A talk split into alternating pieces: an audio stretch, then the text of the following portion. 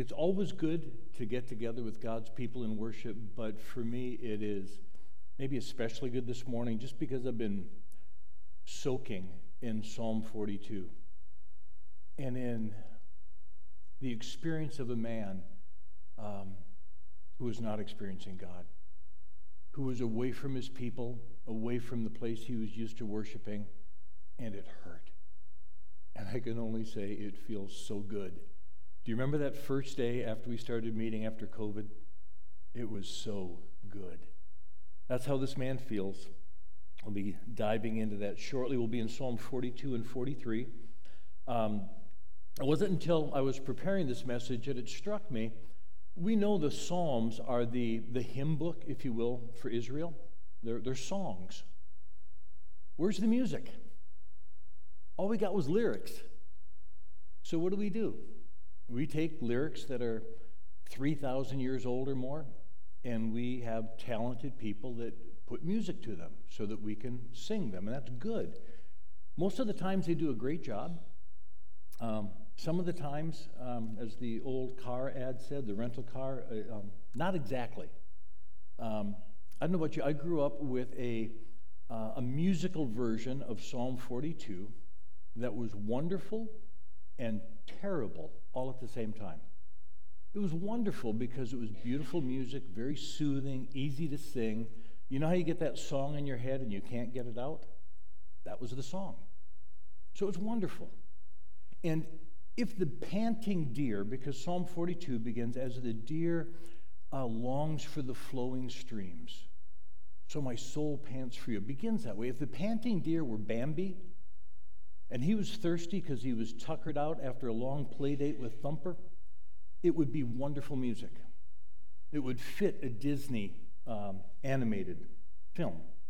Um, but that's not what Psalm 42 is. Psalm 42 is a lament. The man hurts. He's sad. He senses loss. If Johnny Cash were alive, I think maybe I'd give him the task of putting this to music. Um, I say that only because he took an incredibly sad song that was written by a man struggling with addiction, put his own music, his own spin to it, and it's called Hurt. And it is genius if you're wanting to know what a lament should sound like. What a song that's sung with pain and regret and longing should sound like. He got it right. If you've not heard the song, I commend it to you. Psalm 42 was written by a soul that's hurting. He's longing for better days. He's being tormented by other people that mock him. Uh, he has no sense of God's presence. He has no hope at the time of it returning. It expresses great hurt, but it also, as it goes on, begins to express hope as well. This is a song of a man who's not giving up. It's a song of a man who's fighting. It's a song of a man who will not let go. And in his fight, there's instruction and there's hope, I think, for us all. Let's pray as we begin. Father God, I know that there are people either in this room or watching online, or more likely both, who will identify immediately with the emotions of this man, with the loss, with the tears, with the loneliness, with the pain. There are others who that's a memory, but they'll identify with it as well, and they'll hope it doesn't come upon them again. And there are those who this will come upon. Maybe life has gone well so far, but it will not always go well. You will test us, you will challenge us, you will make us realize who and what it is that we're actually holding on to in the dark.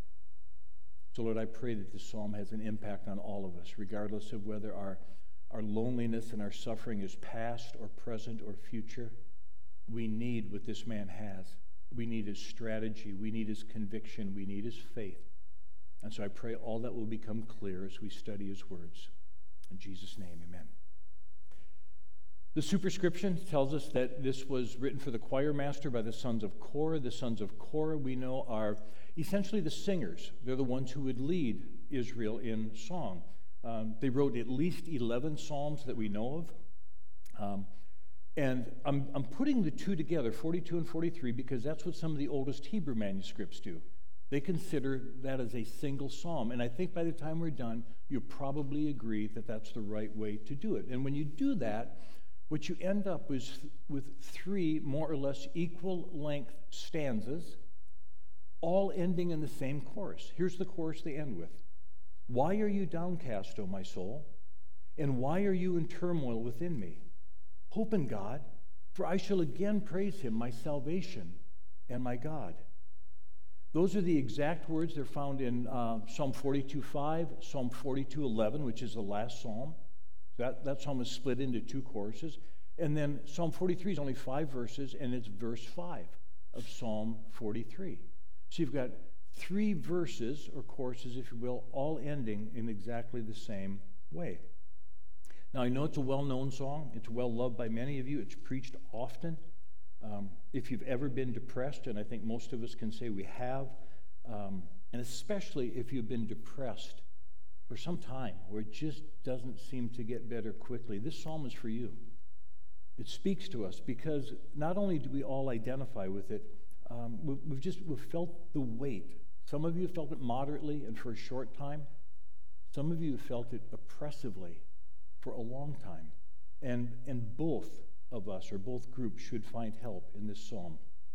The man dealt with it honestly, he dealt with it well, and he dealt with it for a long time. The psalm ends with him doing better, but he's not out of the woods. It's so realistic. You, you don't finish these two psalms and say, everything's better. You finish these two psalms and say, it's a little better, and I have some hope, and that's a good thing. So, Psalm 42.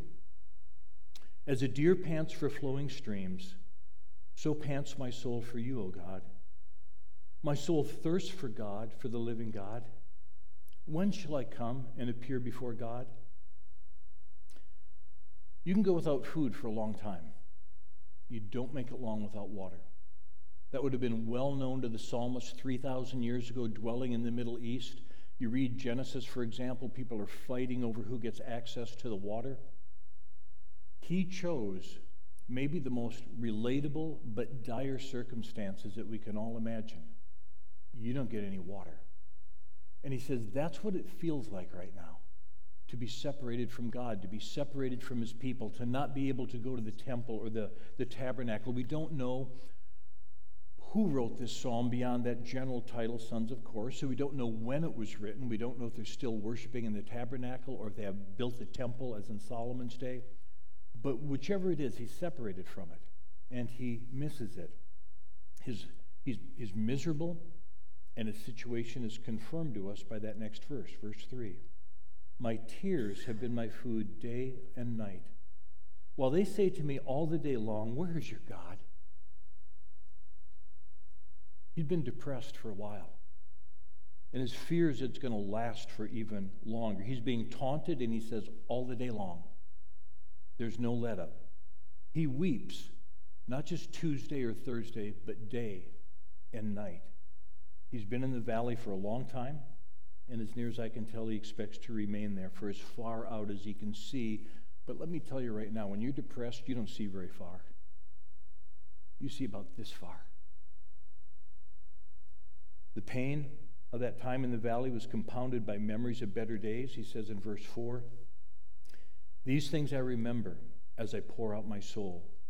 How I would go with the throng and lead them in profession, in procession to the house of God, with glad shouts and songs of praise, a multitude keeping festival.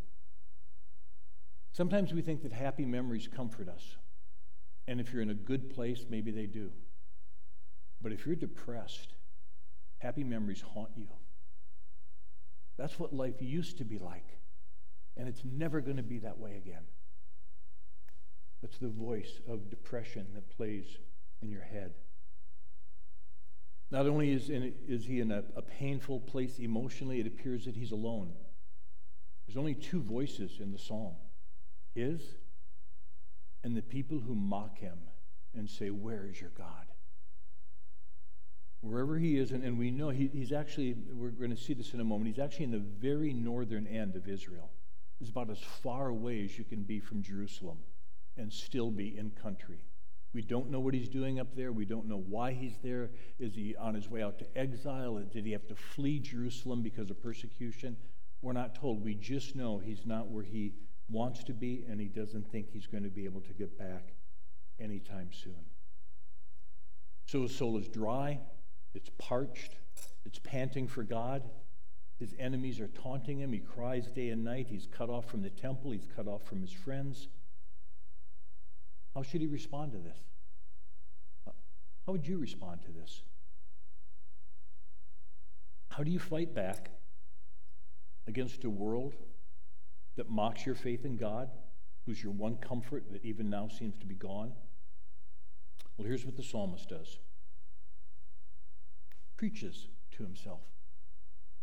He doesn't simply listen to the voices in his head that say perhaps true, but very one sided things. I mean, we've all had that experience, right? The tape starts to play in your head of all the things that are wrong with your life, whether they're your fault or not. It just plays. That's just life.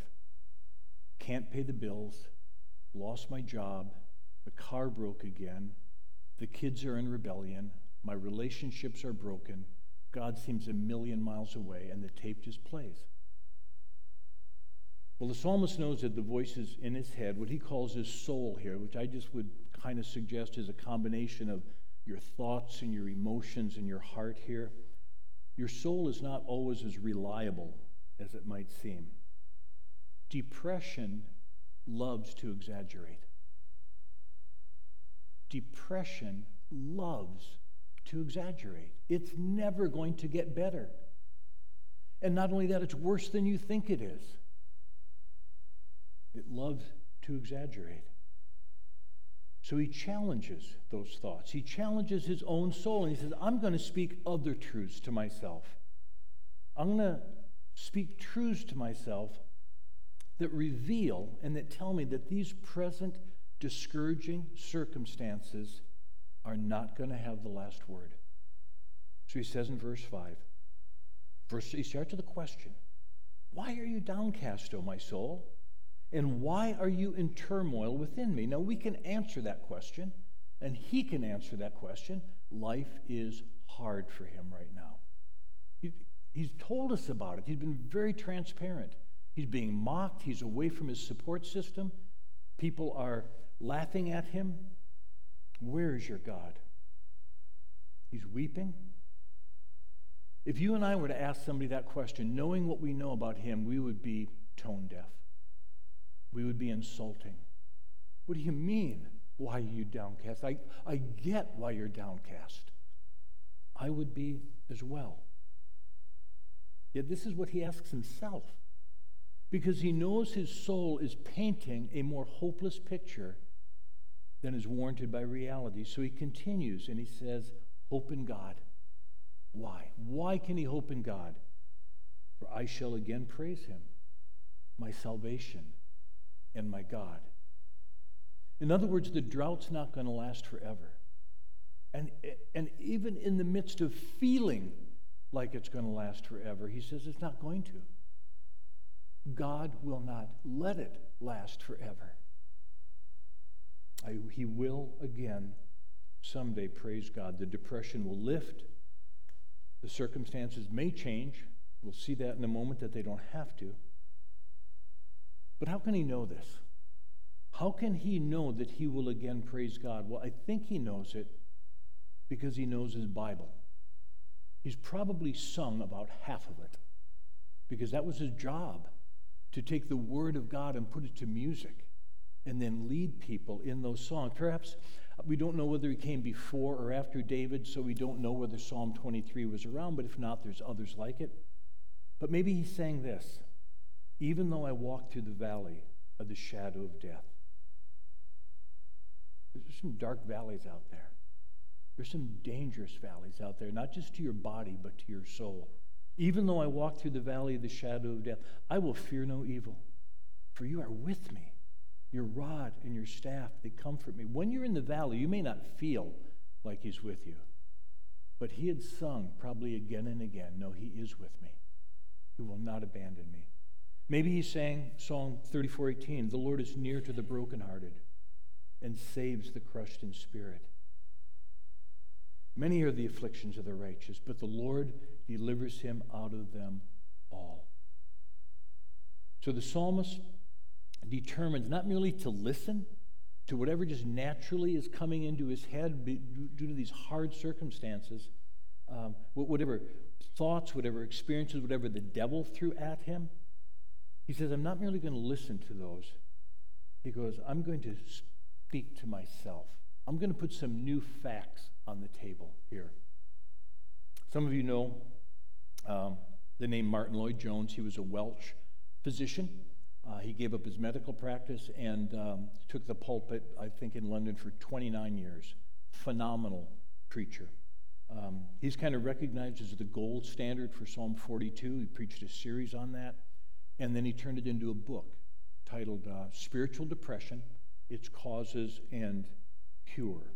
And here's what he said The main trouble in this whole matter of spiritual depression, in a sense, is this that we allow ourselves to talk to us instead of talking to ourselves.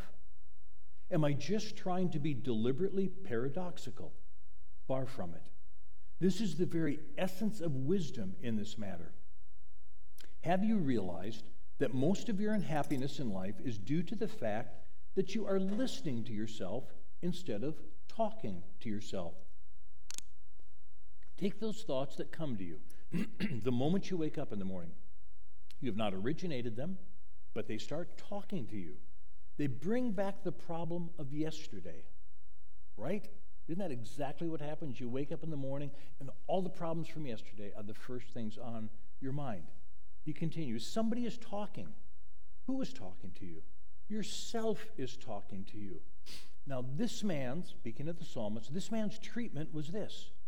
Instead of allowing this self to talk to him, he starts talking to himself. Why are you cast down, O my soul? He asks.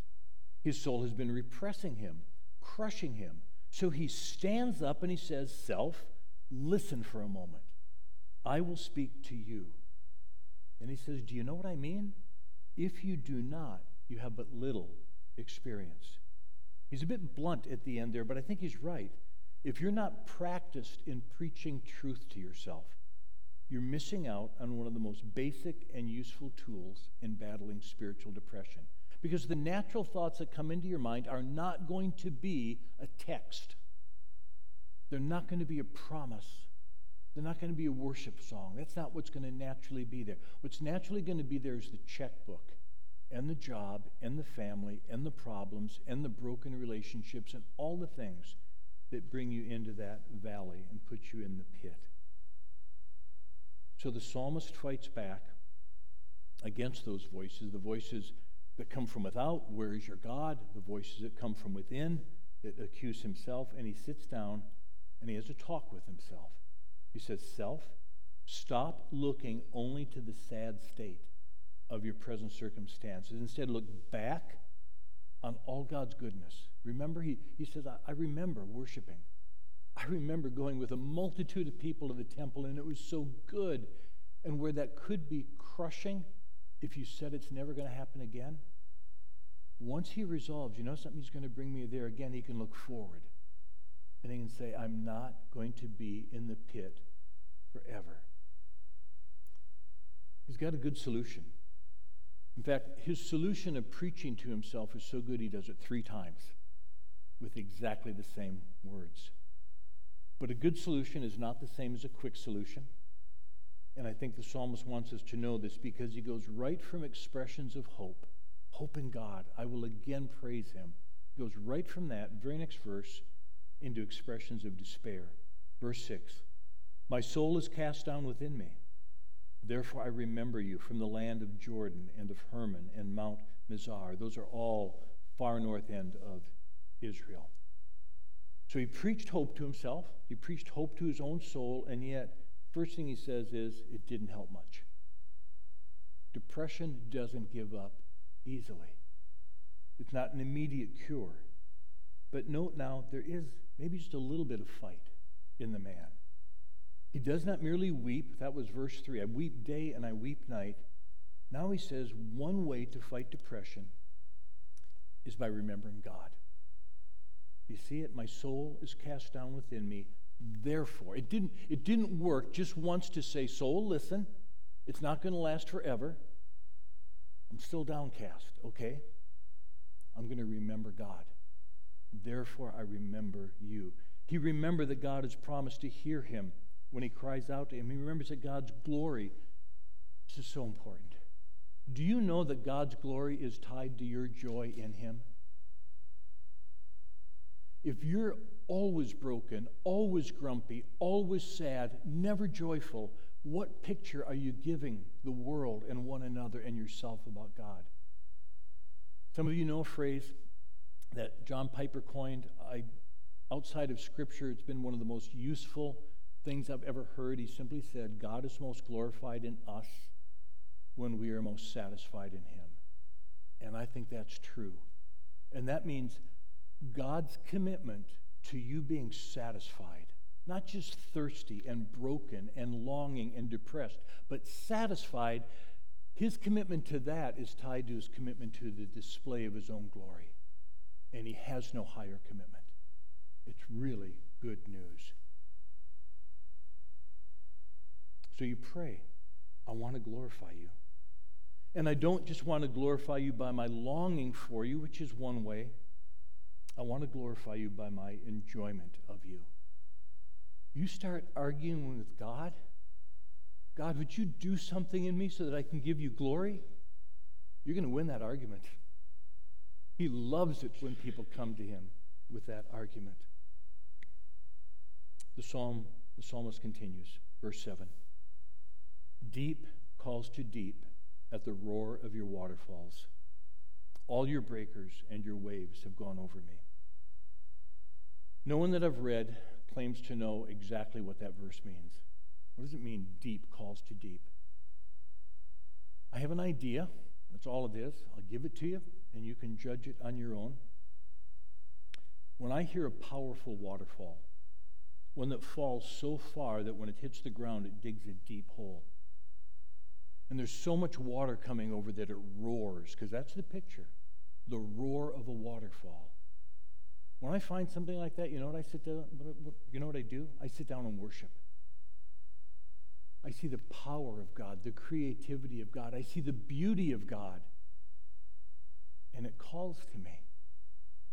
I might have sat down in a bad mood. I might have sat down with, with not many good thoughts about God. And I sit down in front of a waterfall like that, or go to the Grand Canyon, or take a drive through the Alps, or hike the Appalachian Trail, or do something that brings me face to face with the beauty and the majesty of God, it calls to me.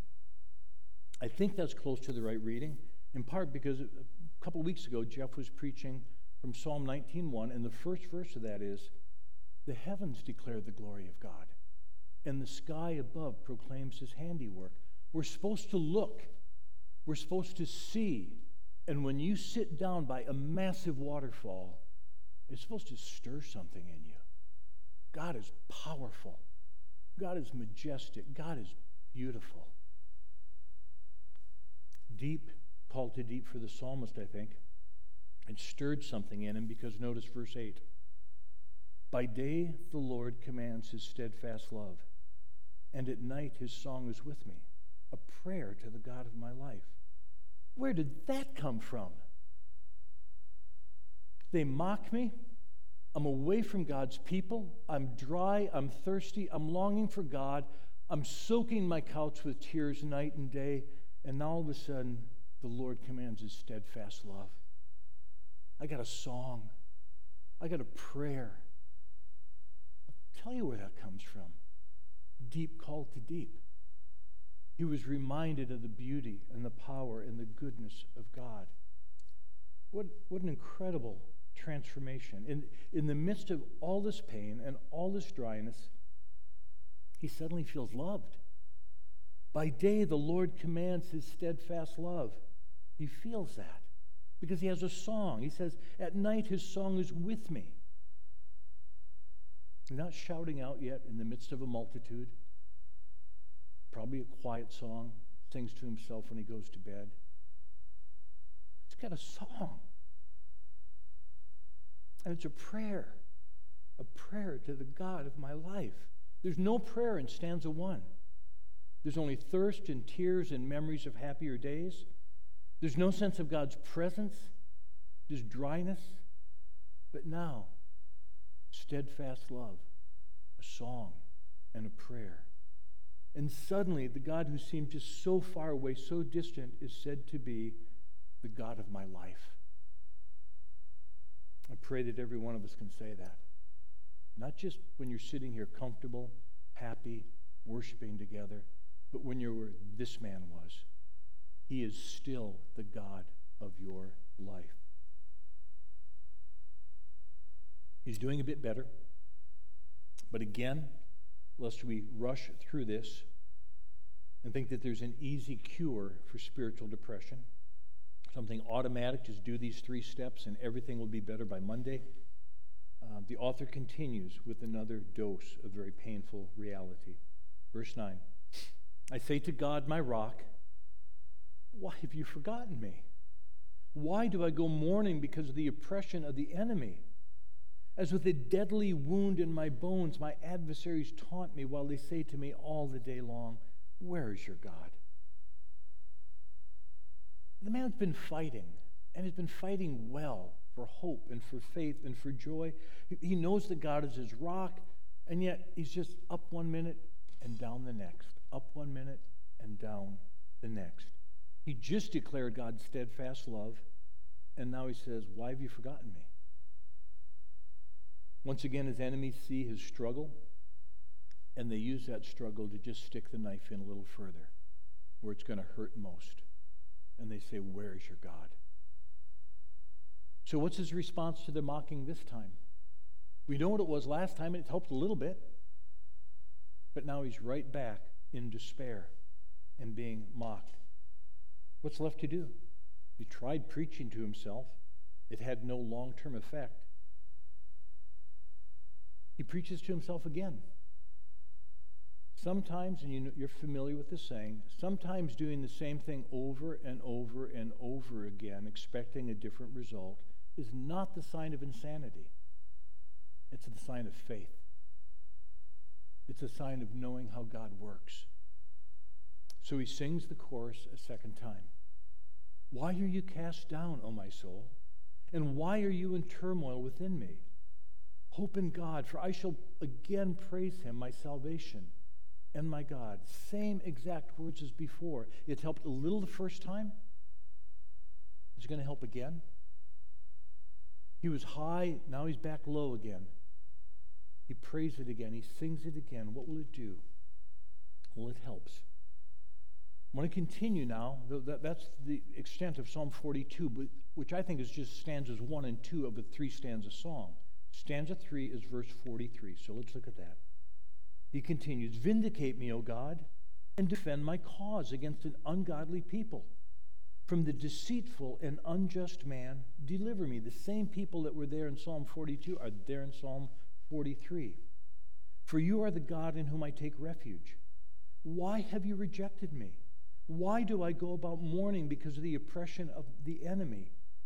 Send out your light and your truth. Let them lead me. Let them bring me to your holy hill and to your dwelling. It's not giving up. In the despair of stanza one that he fought by preaching to himself, it gave way to just little glimmers of hope in stanza two. And that led to a second round of preaching to himself. And it's now given way to a man who, while he's not out of the valley yet, What's he talking about? He's now talking about being vindicated by God, taking refuge in God, trusting God to give him light and truth and lead him through this. He expresses hope that God will bring him back to Jerusalem, back to church, back to God's people where he can worship together. There's still plenty of ungodly people in his life tormenting him, mocking him. There's still oppression. But those realities seem to become smaller. Those voices are just a little quieter. They no longer dominate the conversation that's going on in his brother's head.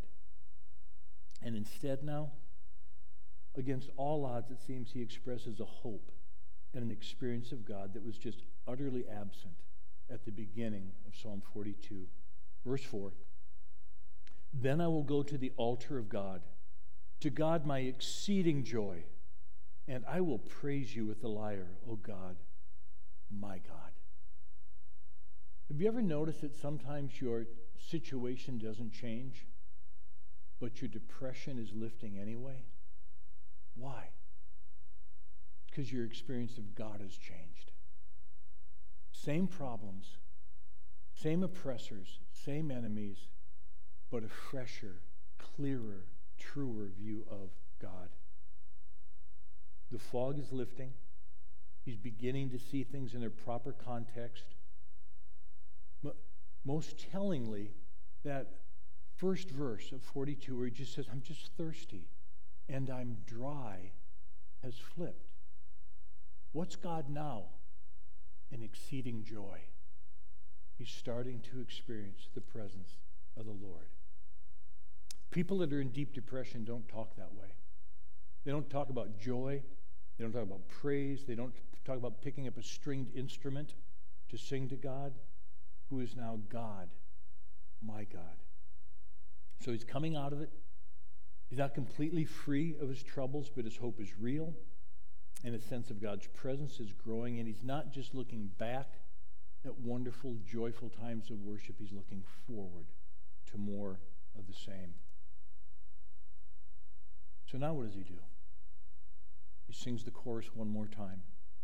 And I have to wonder if he sings it the same way he did the first two times, because you can sing the same words with radically different tone, radically different inflection, different music, even. You can sing it with despair in stanza one, he probably did. You can sing it knowing that you've got just a glimmer of hope at the end of stanza two. And you can sing it as just a joyful kind of self rebuke for letting those crazy thoughts just dominate your mind for so long. And you can sing it Why are you downcast, O my soul? And why are you in turmoil within me? Hope in God, for I shall again praise him, my salvation and my God. You can sing it different ways. And I don't think he sang it the third time the same way he sang it the first time, because God has been bringing him through. The psalmist had good reason to hope in God. He knew God as creator. He knew him as the maker and keeper of the covenant with Abraham and his descendants. He knew that God made the waterfall that was deep and beautiful and that called out to him. He had sung of the goodness of God time and again in his role on the worship team of the day. He had good reasons for hope. We have better reasons. Do you know that? As good as his reasons are for hope, you have better reasons, better grounds to have this kind of confidence in God, even in the midst of depression. I like Tim Keller. I know he's a controversial figure sometimes, but he is a master at taking events that happen in the Old Testament and then saying, let's look at them from the New Testament. So, with a nod to him and his inspiration in this, let me close this way. Do you sometimes thirst like the psalmist in verse 1? Someone else felt thirst on your behalf. Jesus said from the cross, as he's dying in our place, I thirst. He experienced thirst that we might drink our fill from the river of his delights in his house. That's Psalm 36 8. He thirsts so you can drink. Do people sometimes mock the reality of your God as they did with the psalmist? While he was on the cross, the leaders mocked him, saying, He trusts in God. Let God deliver him now. In other words, where is your God, Jesus? He felt the full weight of that kind of mocking, and he chose to die instead of calling upon his Father for those 12 legions of angels that would have delivered him in an instant. He was buried, he was resurrected, he was taken up in glory so that you and I could know beyond a shadow of a doubt the mockers don't get the last word. God gets the last word. Your Father gets the last word in your life and in every life. Have you ever felt like the psalmist just forgotten by God? Jesus cried out, My God, my God, why have you forsaken me? He experienced the most soul crushing abandonment a person can experience, so that our experience could be, He will never leave me or forsake me. You don't get any of that if Jesus did not thirst and endure mocking and have to cry out, My God, my God, why have you forsaken me? Jesus experienced all that the psalmist did and all that you and I experience and so much more so that he can be a true help to those who feel that way now. Hebrews 2:18 says for because he himself has suffered when tempted he is able to help those who are being tempted by depression and by despair and not merely by sin. So soul, listen to me. No matter how depressed you feel, no matter how dark the future looks, hope in God. I will again praise him he is my salvation. He is my God. And whether you have to sing it three times, like the psalmist does, or 30 times, or 300 times, sing it. Pray it. He will answer you. I want to do something I've never done as we close. I want to read another man's prayer. That sounds odd, and I know it sounds odd.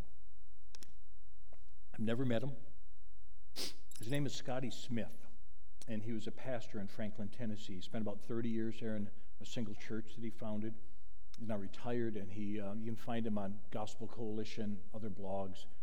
Really a good writer. He wrote a prayer based on this psalm, Psalm 42. And when I read it,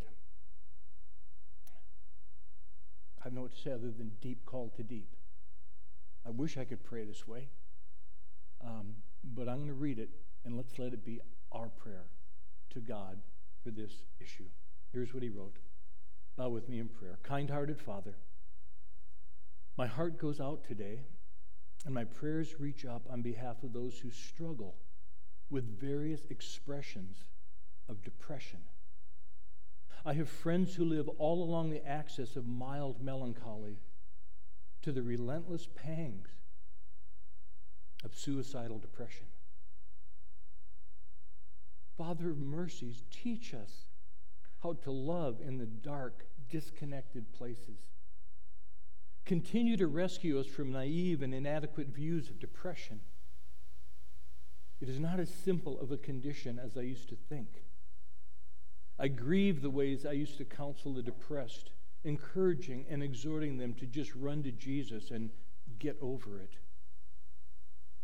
The psalmist asked the right question in a season of great duress? Why are you downcast, O my soul?